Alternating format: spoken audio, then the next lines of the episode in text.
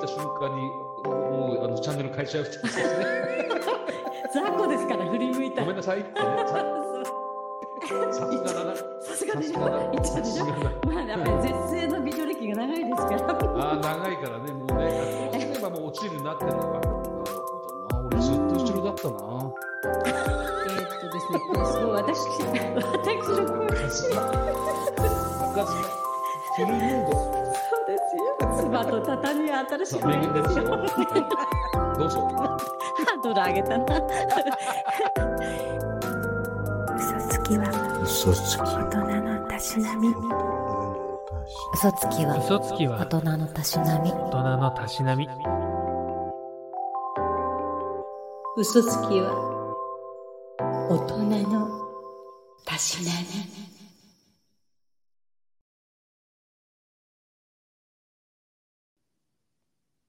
今日はあの中秋の名月ですね。あそうなんですお団子買ってきましたお団子ですよね。なんかでも雨降ってますよ。えもうあらじゃあ雲に隠れて、そうなんですよ。残念なことに。あら雲隠れですわね時々皆さんやりますでしょ雲隠れ 大好きですね。ねえ本当ですよねあ残念ですけれどもそれはそれでまたねそうですね。うん、見えぬ月に心をね、えーしこうなって馳せるっていうかね思いを馳せたりしますからねなんででしょうね。こう、隠れている時の方が、えーそう非常に、なんだろう、い気に美なしるくん感ですじてしまうこと、気になること。欲するんですよ特にほら、あの、ね、今日あたりもちょっと実は気になったことがありまして、はいあの、女性のスカートってあるじゃないですか。ええあれね、あの、はいまあ、ミニスカートで太ももばっちり見えてるっていうのももちろん素敵なんですけど、いいですねあの、ロングスカートでね、はいがっつりスリットが開いてて、こう、もあもーが見えるっていう、えあ、なぜかあっちの方が、こう、ね、魅力はいを感じてしまうっていうのがありますよね。それはですね、あー大人になればなるほどそういった見えないものへの想像力が豊かになるからでしょうね。やっぱりこう、想像、ね、していくっていうのがいいことなんでしょうね。そうだと思います。だからきっとね、えーこれは別にね、えー全員がってわけではないと思いますけれども、はい。まあ、極端なこと言うと全てが見えるよりも見えないところがたくさんあってしかも見たいところが見えない方が皆様はほら袋閉じなんか開けたくなっちゃうわけでしょ。ああ、袋閉 じね。いいですよね、やっぱりね。ねねそう、何が隠されてるんだろうっていうね、そこにこう想像力を馳せていくっていうのがね、やっぱりいいんですこう大人として、やっぱりこうね、うんたしなみですよね、ここがね。そうなんですよね。はーい。想像していたものとそんなに変わりはないのになぜかほっとしたりなぜか興奮するんですね。 不思議なぜですよか。ね、不思議なもんですね。は。はいい、ということで、皆さん、こんばんは。こんばんは。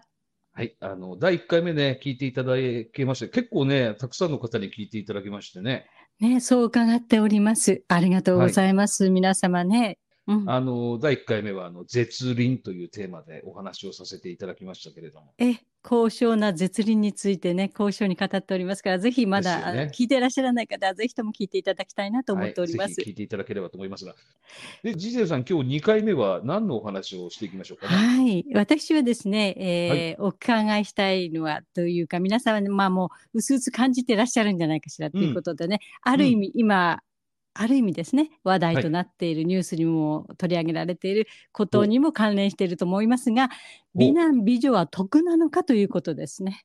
ああ、なるほど。美男、美女は得なのかというところですね。えこれ、でも、明らかに得でしょ得だと思います。ですよね。そうだと思います。あの、僕の経験談からお話をさせていただければなんですけど、はいまあ今ね、ほら、ルッキズムの問題とかいろいろ言われていますので、はいあんまりこの見た目でどうこうっていうね、あうんの、極端にこう、なんだろう、走ってしまうといろいろ批判を受けたりするところはあると思うんですけれども、ええあの、私、実はあの、過去にね、はいまあ人事担当というか、その、採用の面接とかを結構やってた経験がなあるほるどんですよなるほどねはいはそういそうそう。はいそうするとね、やっぱりこう、能力が全く同じで、ええね。で、はいどっち取っても全然これは遜色がないなっていうふうになったときに、はいどちらを選ぶかというとね、ええ、やっぱり美しい方を取るんですよ。当然です。ですよね。そうなります。なので、やっぱりね、これは、あの、美男美女っていうのはどう考えてもこれは得なんだろうなって思うんですよね。そう思いますね。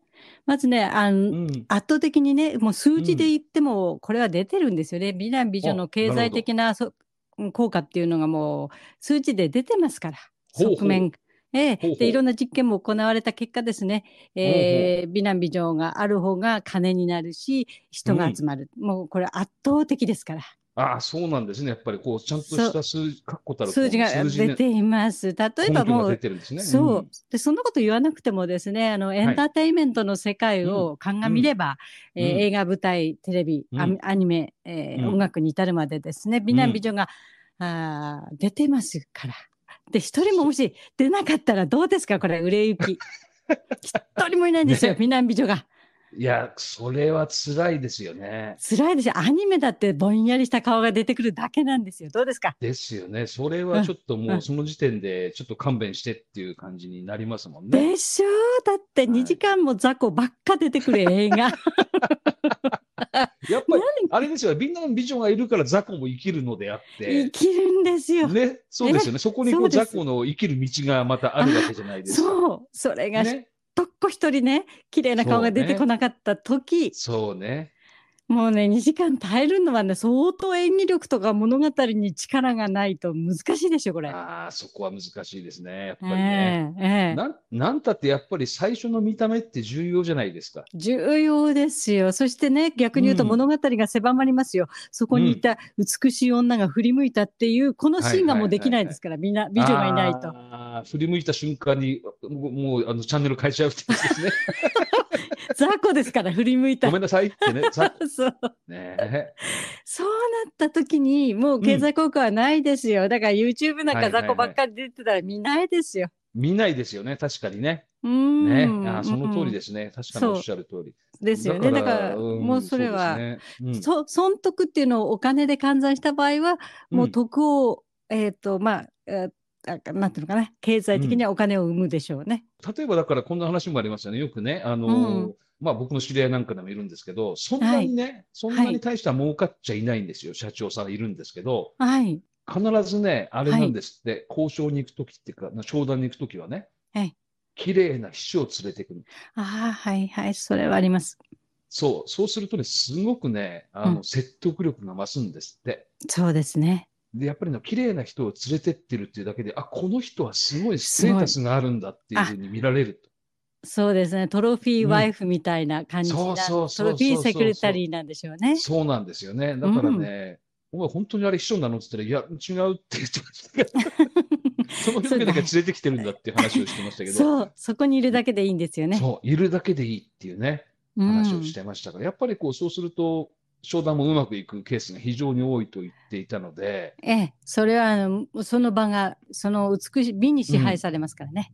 ですよね。やっぱりこう、美しいっていうのは、それだけこう、ステータスを上げるというか、はい。そういう効果もあるっていうことなんでしょうね。それは絶対的にあると思います。じゃないと、えーうん人間がこう美に引き寄せられる意味がないわけですからね。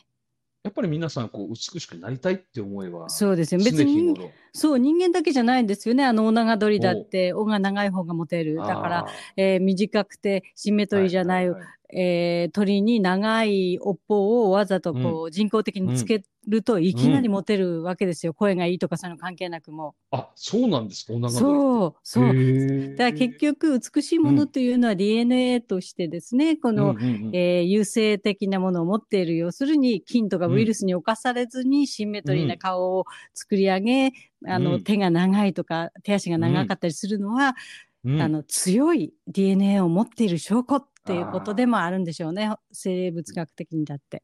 そうするとやっぱり強い DNA を欲するわけなので、まあ、子孫を残すという意味ではねそうだそからうやでっすそぱうでりすそうそうそ自う然的に美しいものにこう惹かれていくっていう当然惹かれまずはまずはねそこにに惹かれていくと思うんですよ。だですからね、でもはいこのね、えーポッドキャストは顔が見えませんよ。見えないですねなんか言いたい放題なんですけど、言いたい放題ですね私も絶世の美 女ですから。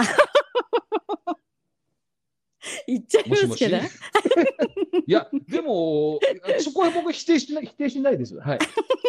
まあ、ジェスチャーかどうかは別にして 別、として。別にして、ええほら、ジジェルさんの場合は、まあ、あのいろんな媒体でね、すでにほら、お顔を見せていろいろやられてるじゃないですか。で、よく私そうですもねコメントとか拝見させていただきますけども、うん、なんでそんなにお美しいんですかとかっていう皆さんからね、まあ嘘か本当か分かりませんけ れ嘘ど、にそうい決うまコメっンてトまが、す。これは嘘に決まってますこよ、らこらこら私だっこて。れこれ、社交辞令かってね。そうそうですね。いや、でもええ見てると、やっぱりほら、ジゼルさん結構同性の方からそういうふうに見られることがすごく多い気がするんですよね。あのーあきっとね男性だってそうだと思うんですが、特に女性に関しては美に、えー敏感ですから、ですよね、やっぱねりね。だから、えうーん男性にもい美しい男性が好きでしょうし女性も女性も美しい女が好きなんですよ。ね、いいでしょやっぱりい一緒いでにしょ。お茶すいやいいるですにしたっていや仕事いいです話しにするにしたってねきっそりゃそうですよと。にったない人と 喋ってるよりは。ただほら、逆、ね逆のパターンもありませんか例えばね、はい。あのー合コンに行きましたとえ言えった時にですよ。はい。あの自分よりも美しい人ばかりがこう周りにはべらかしている状況だとですよ、はい。どう考えてもええ選ばれないじゃないですか自分が。そうなんですよね。ねえ、そこは結そう構なんです辛いところがありませんか。でもね、そこは、うんもう分かってるじゃないですか。ある程度の年齢になったら自分のあまあ美ね醜のレレベル1から10まであるとしたら自分はまあせいぜい4.568ぐらいだなって、 まあね、 3.14じゃないけど。まあまあ そうまあままああ確かにそのくらいでしょう。ね。まあそんなもんですね。演習そんな率ぐもらいんでですすもんね。大体ね、大体まうあん真ん中のちょっと上かちょっと下か、そんなもんですよ、大は概いの人そんなもはん。ですね。大概の人はね。大概の人はねまあうん。ね、そこに、まあ、8とか9の、えーかっこいい子がいた、あ今日は負けだなと、絶対こっちには何も気やしないなって思った時には、はいはいはいはい。その8とか9の男性と仲良くするのが一番いいんですよ。ああ、そうでしょうね。そやっぱれりがね、所作です男として所の作品のいい所作そ 所作ですね。そこはやっぱりたしなみですね。そこがね。そうたしなみなんですそこが大人そうのですかたしなみなんですなるよ。ほど、なるほど。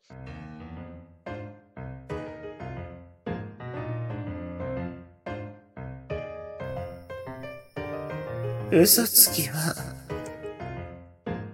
大人のたしなみ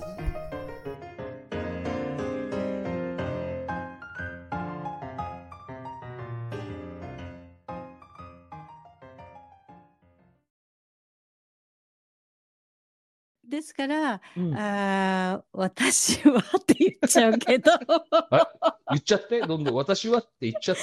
言っちゃいますけれども うん、足を引っ張られる恐怖女は女に嫌われると本当に生きていくのが大変なんですよね。ああ、それは聞きますよね、やっぱり、簡ね。単なんですよ男性を落とすなんてもう変みたいなもんですよあっという間ですよ、落とすのはでもねそう女うんが女をうまくね、えー落とすっていうのはね落としていくあの好きにさせるっていうのは非常に難しくてテクニックと脳みそがいるそうですね、やっえーぱりね。スキルが必要だと思いますやー。男に生まれてよかったなとつくそうづく思いますもんそ。だから先ほど、まあ、おっしゃってくださいましたけれども、うんジゼルさんって女性の評判がいいっておっしゃってくださったでしょそうそうそうそううんうんそれはですね、えーうんその効果が出たわけです。ああ、なるほ どねえ。さすがだな。さすがさですしがょだ。一応さでしょすがだ。 まあやっぱり絶世の美女歴が長いですから。ああ、長いからね、もうね、あこうすればもう落ちるなってのがわかるわけですよ そうで。ね、あのー何しろ男に媚びを売る女はダメなので、女人のために生きる女にならないといけないんですよ。ああ、なるほどね。美女はね、美しいま,、はいはいうままで、えっ、と、うん平和に生きていきたいのであれば、うん、女性の見方を徹底してする。なるほどね。うん、あーこれが生きる道だと思いますよ。そして、ですよね面白いうん女になるしかないんですよ。ああ、そうですね。みんなにこう、なんでしょう、こう、ちょっと気になるというかね、うこうん一目置かれるような存在になっていくっていうことですね、女性のそう中です、そうでです。それで、うんえーどう見ても、なんか、うんあの子、確かに綺麗だけど、男の子にはモテないなってのがいいんですよ。ね。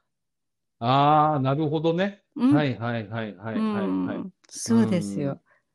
逆にでもそういう人ってあれじゃないですか。あのーうん低スペックな男性が寄ってこないじゃないですか。いや、いい来ないでしょうね。方いいい意味でねそうですよねき。っとうね。ん、うんそうです多よ分、だかねら。そんな気がしますよね。なんかその合コンにしろ、婚活、もう婚活ってやってないかもしれませんけれども、そういったことに対してですね、自分の立ち位置、それからね、うん目指す方向、そして、うんえー今日の、ん所作何、自分がどういうふうにね、あ 所作をね所作。うん、はい。していくか、だ所作誰を重要こう、うんそう、重要ですよね、うん場を見ていかなくちゃならないから、あれほど大変なものはないですね。ああ、やっぱ営りあれ業でですすもんね。うん営業ですね。やっぱ営業で女す性の方がそういう意味では本当に考えてるなって本考当に思いますえねてます。変、だからもう洋服を決める時点でめちゃくちゃ考えてますよね。ですよね。ええまあ、男性は男性で考えますけど、でもね、ええ、なんでしょうね。これちょっとあの男性の立場でお話をしていくと、ええ女、性とはまたちょっと違うじゃないですか。割はと、なんて言うんでしょうね。あはいのーまあ、見た目だけではないっていうところが男性の場合結構あるじゃないですか。はい、はい。うん。例えば経済力であったりとか。大きいですね。大きいですよね。あとはです絶から、対的に。まあ、うん、あの、いろんな意味でのこの余裕とかね。そうですね。まあ、ね基本的に経済力と、あの、うんステータスみたいなものですよね。例えばこう、その方がね、うん大しうん、えーその一ん超一流の会社にお勤めじゃないにしても、うんえーお父様がうん超一流の会社の、えーなんか、ねねト重ッ役プの方だったりにね重うん役なんていうのはすごく、はいはい。急にまたこうあプラス、急にねそうチェックが入って、ポイントとしてはいいわけですよ、ポイントが上がっていきます。ええですよね。逆にうんじょ女性の場合だと、例えうんばその、ね、すごくあの可愛らしいとか、い魅力的な子であったとしても、はい例えばお父様がそういう本当にこう、偉い方はいだとするとですよ、本当にちょっと尻込みしてしまうところは逆にあったりね、そうですねうん、するところはありますよね。それはありますよねだから、よほど、えーうん上を目指してる人だったらこれはあ踏み台にしてみたいなことは思われるかもしれませんけれども、まあねなかなかね、うんそこまでは難しいですよね難しいですよ、やっぱり。男普通のっていうかそこまでそうだね意欲的ではない男性にとってはね、うんだか難らしいですね揃えばいいってもんでもないんですね美人ないでですよね。資産家の娘でとかでそういうんじゃなくて いいっていうのはありますよそねう。ですね。でね、うん不思議なのはその美美男美女の話に戻りますけれど美うん男うん美女っていうのは、うんえー結局はその主他人の主観を受け入れて他うのん評判にもなるし自分でもそれを、まあ、聞きながらですよね、うんうんえーあ俺ってもしかしてかっこいいのかなと かね 女の方も私ちょっと綺麗な子知らんなんて思ってくるわけですよ、やっぱりこう意まあ識まがあまあ自分のね。まあそうですね。ねはいはい。その通りです。はい。そうですよね。で大学ぐらいに行くとこう、ん席っていうのは自分で、ね、決められるわけですから、うんうこんう自分の容姿に自信のある方々っていうのはうん、前の方に行くんだそうですよ。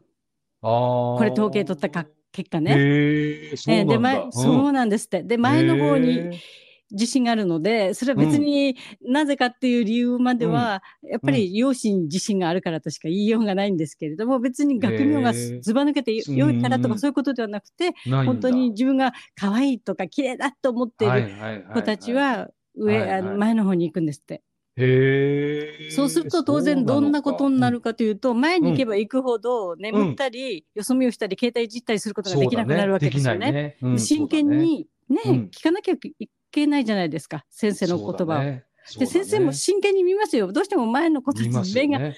目が合いますからそうそう。行く行くやっぱり。うんでその子たちに話しかける、でうんこういい効果がねお互いに生まれてですね、先生はいもはいはいあの子たちは頑張ってんな、あの子はいいな、頑張ってんなって言うから成績良くするし、見た目もいいわけだから、当然、うんうんうんえーよくしたい気持ちがむくむくと湧いてきますよね。なるほどね。で、彼そういうこ女とたかちも、彼らも一生懸命書いてるから、当うんう然、んあの、良くなるんですよ、成績は。やっまぱりあそう必でしょ死うでね、やっぱり書いてね。るんだから。うんまあまあ、それはそうだよね。んんんそうそうなんです。。だから全体とは言いませんけれども、やっぱりね、うそういった容姿に恵まれた子たちうは、んその期待に応えようとする心が芽生える。芽生えてくるのか、逆にそういうことがそ答うえよなうんでとするすってい。う。期待、そうなんです。そう。だからう答えようとすする気はいあ大きくはなるんですよね。 る。なるほどな。俺ずっと後ろだったな。ずっと後ろから、あの、女の子の後ろ姿眺めてて、あ、あの子振にり。振り振り向かないかな、振り向かないかなって思ってて、で、振り向いた瞬間に、あ、ごめんって、悪いな。悪いやつだわ、本当に。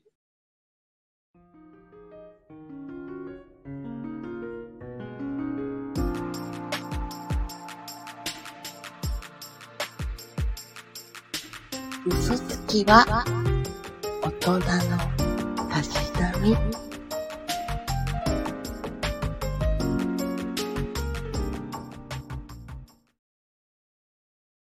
ただね、美醜にと幸福とは関係ないですからね。あ、なるほど。そこに行きますか。そう、そうです。これ、得、損得で言ったら得だとは思います。それは本まあ得人ですとねいうよりは、周りの人も含めて得を得ることが多いんじゃないまあかそとうでいしょううね。ねそうでしょうね。はいはえい。見解ですよ。でも、見解ですね。幸不幸はもう本人の生き方や感じ方、う価値観ですから、ん全く美しかったから幸福になれるなんてことは全くありませんからね。おお、れ鋭ねい子行きましたね。んそう、はいはいあのーこの、まあ、典型的と言っていいかもどうかわかりませんもっとたくさんいらっしゃいますけれども私はい。最もこの人の顔は美しいなと思ってる方がいるんですよ。それはねどなヘたでしょううんヘディ・ラマーっていうオーストリア・ウィーン出身の女優なんですね。もう亡くなってます。亡くなってますけれども、そうなんえですかうんはい2000年の時にう85ん歳で亡くなっている方なんですよ。あ、でそうなんですね。えはい。えヘディ・ラーマー、この方をね、ヘディラーマーええううんん、あのググ、ググっていただくとすぐはにいわかると思うんですが、うんもうんのすごい美人です。完へ璧え、完璧と言っていいと思います。えっと、ビビアン・リーをもっと綺麗にした感じ。あは、いそうなんですね。へーそうなんですで彼女がねうあの、ん今もまだ有名である点っていうのはうん3つのポイントがあると思うんですが、うんうんうん。一つはその完璧な美ですよね黄金比をも使うと言われてるよはいはいはいうなはいはいあー横縦が1対はいはいはいは1.618いの基準のこの理想的美を持っていて、うで、んまあ、あえて言えば欠点うはん花がちょっと高すぎるかなっていうぐらいのはいはいはいはい感じですよ。。そしてもう一つはですね、うん彼女は18歳の時に、まあ、うんその前にですね映画に、えー興味を持ちましてとても裕福な銀行家の娘ですから別に働かなくたってよかったんですけれども、うんうんうん。映画に興味を持ちましてですねなんかえ映画のし、えーと勉強するわけですよね演技のね。はい。はいそれで18歳の時に、えーまあ、それだけの美女ですからスカウトもされて「春の調べ」という映画に出演するんで、えはいはいはいこれで主演ですね。うん。これがですね、初めての映画界でオールヌードで、しかも、さらにね、この若妻役、へええ若妻ヌードな役んだなんですけど、ヌーオールヌードです。ー。オへーールヌードなんですよ。もうそれだけで見たいって思っちゃいますね。見たいでしょ私も見たことないんですけれども、多分どこかで見られるはずなんですけれども、あーえで、しかも、若妻役で、えーっとですね、これすごいいいです私、ね私 の声、若妻。若妻。フルヌード。そうですよ。妻と畳は新しい方がいいんですよ。いやいやまあまあまあ、 そそううとでもす限りませんけどだね。けどねまあまあまあそ れはでいそれでね、うんえーまあ、なんというか、オルガムスブスっていうんですかね、あの、うん焦点する、あのお絶頂するシーンを、絶頂ね。うんはい、絶頂を迎えるシーンをですね、この映画の中で演じるんですよ。うんあ、そう。どうこれはどんな風に見せるんだろうか。で、非常にね、これは映画界では初めてなんです。こんなシーンを。へだって、ものすごい、ーへーものすごい昔の映画ですからね。じゃあもうリアルに見せちゃったんだ、本当に。あの、絶頂のシーンを。そう、まあ、本当にね、でもその不利だとは思いますが、それまあにそしうでてすもよね。演技なんでしょうけどね。はい。それにしても、そんなシーン、今だって結構、スキャンダラスなシーン。いやー、そうですね。確かにね。うんうんんで全米ではこれは公開できなかったんですあまりにもスおキャンダルあまりにもね。あまりにも、ううんんエロチックだから。うんでもこれはもう初ですから絶対に、うんえー例えば初めてのオールヌードの映画なんて引くと彼女の名前が出てくるわけですから、これだけでもうずっと残りますあそうなんだあー残りますよね。残るよ確かにね。はい、でこれが2つ目なんですけれども、うん3つ目はね想像もできないことだと思うんですが、このね今までの美女はいが、はいはいねはいとんでもない映画に出たと、うんそれだけでもスキャンダルラスなのに、もう一つはですね、これ応用科学に彼女はものすごい才能があったんですね。へえ。発明家としても有名なんですよ。あ、そうなんだ。意外な頭んもです。いい方なんだね。ものすごくそうそう頭いいんですよね。いそやれでて天は二物も三物もつ与ぶえつちぶゃったんですね。与えちゃうんですねと思いました。うんこれアメリカのぐ海軍でですね、戦争時にあの魚雷誘導システムっていうのがあっはいはいうんこれただ誘導システムが通信妨害を受けると誘導されないので失敗しちゃうんですよね。それで、うんうんうんこの通信をね無線誘導システムっていうのを発案して、えーうんこう周波数を年中変えれば追ってこられないだろう、妨害へードイツ軍にね妨害されないだろうということで、えっと周波数のホッピングシステムの設計を設計案を提しあ作成したんですよ。すごっすごいんですよ。でこれが今のうん Wi-Fi、GPS、Bluetooth 携い帯やいや電いや話いやにいやいや応用されていやいる。やだいやいやから、ヘディマラ、もう今となっては発明家な、この彼女がいいやて、本こ当れだを、ね。ふうこれがね、あの、全部うん発明家殿堂入りしてるんですけれども、これは特許も取ってますから。すごいね。ええ。すごくないですかなんかこいや、すごう、いですね。興味が湧湧きますよ。そんな美人がこんな面白いものを。ですよ。うんですよ。ねあーで、ここまで聞くと、ヘディマラマという美しい、うんうんそして、賢そういね成功者そうねのように思います。成功者ですよね思いますよね。こんな理想的じゃないですか。そうそうそう。そんな人生歩い歩んでみたいと思いますもん。思いますよ。ところがですね、やっぱりこんな美しい、えーあのヘディもですね、老いることを恐れて、整形手術をして失敗しちゃうんですね。ああ、美しさを求めちゃうんだ。そうなんですよ。やっっぱりそこはね、美しさに依存があって、そして薬物依存にもなってしまって、この世を去るんです。もったいないですね、そこはね。うん。うんまあもちろんね、あー85歳で亡くなったから、薬物依存だけではなうんうんうんうく、んまあ老そうで衰しょもうねね、うん普通に亡くなってはいるんですけれども、うんうんうんうんうん、だからこれだけ聞くと、まあ、確かに幸福なあすごい才能を持ってうん、きた人ですけれどもやっぱりそれなりに、えーうん不幸も背負わなければいけないやっぱり不運も背負わなければいけないんだなっていうことが分かりますからね。そうだね。やっぱりこの美を維持しなきゃいけないっていう、この、なそんうだろう、切迫した気持ちっていうのかな。そうなんだう美人ほどねそれは、えー切迫しますよ、うん期待に応えたいっていうのそうながんだよねネックになるんですよ。そうなんだよね。そこに応えなきゃいけないって思えば思うほどだんだん辛くなってくるし、そうそれこでそいろんなものに依存したくなっちゃうっていそううでのすねがそうですね、ハリウッドのね、えあれだけの美男、うんまあ、レッドフォードなんかもそうですけれども、なうんんで整形しちゃうのかなっていうのがうん、ありますでしょ。ありますね。しなくてもあなたはいいどのんにな年だっても素敵じゃないってうん私たちは思うんですけれども、でもうん本人からしたら皆様の美しいうんあの時の、えーそうなんですね。そのイ美メ男っージがね、そうそうあるからね。そうんて答えたいっていうのが終わりになるんでしょう。あーだからそれがうなんでしょうね不幸を招く形にもなり得ますよね。そうですね。だから、ね、今のお話聞くと、本当にこう、美しいから逆に辛くなるっていうところは、いや、でも美しい人じゃないと、それは分からないかもしれないですけどそうね。ですからね彼女がこんなことを言ってるんですよ。はい。私が私がもし不幸であったならば、それは私の美貌ゆえだとこういうふうに残してるんですよ。まあ、まさに真理かもしれないね。真理です、それはね。美しいがゆえに私が不幸になり得る可能性があったのよっていうふうにもう先に彼女はね、頭いいからそうか。頭いいからね。うん、釘刺しときますよ。うんうんうん。ですから私としてはですね、んあのこの言葉を皆さんに捧げたいなと思うんです。さあ、名言出ますよ。 はい。どうぞ。ハ ードル上げたな。私からのね、えー皆様にプレゼントする言葉はですね、はいはいもし私を美しいと思わない人がいるとしたら、その人の美の基準が間違っている。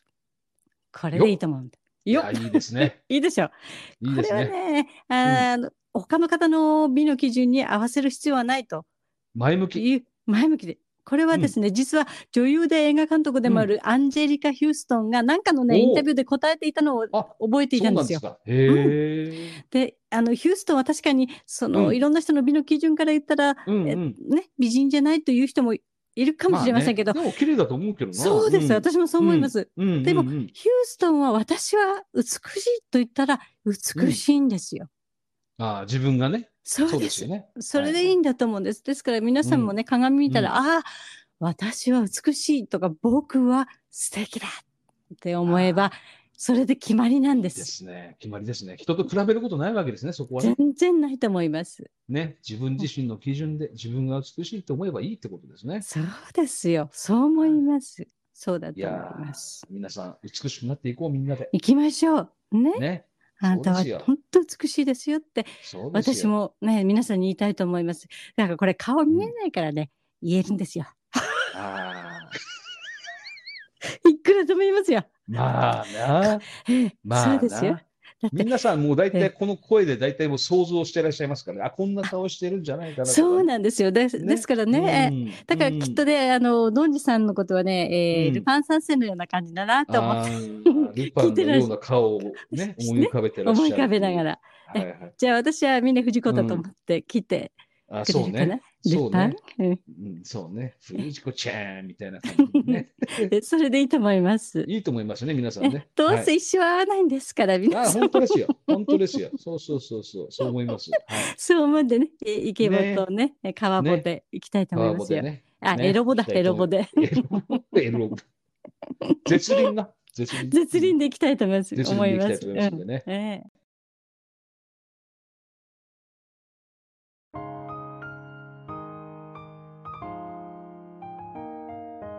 嘘つきは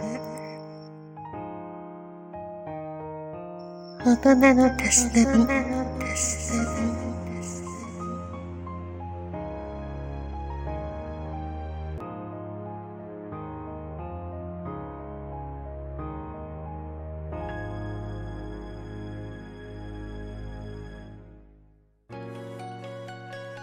あれじゃないですか、前回の絶倫よりはかなりちょっと落ち着いた感じで、今回は結構コメントしやすいんじゃないですか、これ、割と。我こそはです美よなんだ。美女だっていう人たちが一そう言ですよ。そうねですよ言っ。てほしいと。だって全員そうなんですから。そうですよ。私ほど美しい人はいない。いないはずですよ。私たちのこのね、えーキャストを聞いてくださってる方々が美しくないわけがないじゃないてでなすいか。ですね。あなたは失神するほど美しいですよ。いや、もう、嬉しそうだもん。本当。だからそのね耳の形をね、ねはいこれね考えただけでも私はちょっと言ってしまうそうですよ。そうね。はい。 番組タイトルを皆さんよくご覧になっていただいてるんですけどね。嘘つきは大人のたしなみというとこはーい。ろ。はい。まあどこまでが嘘でどこまでが本気かというところでね。まあね。はいまあでも、みんなで美しくなっていきましょう。本当に。ねそういたしましょう。はい。えーそれではねまた次の回でお会いしたいなと思っております。また次の次回お目にかかりましょう。はい。お相手は、宝ニコラス・ドンジュと、星野ジゼルでした。ごきげんよう。お耳にかかりましょう。ごきげんよう。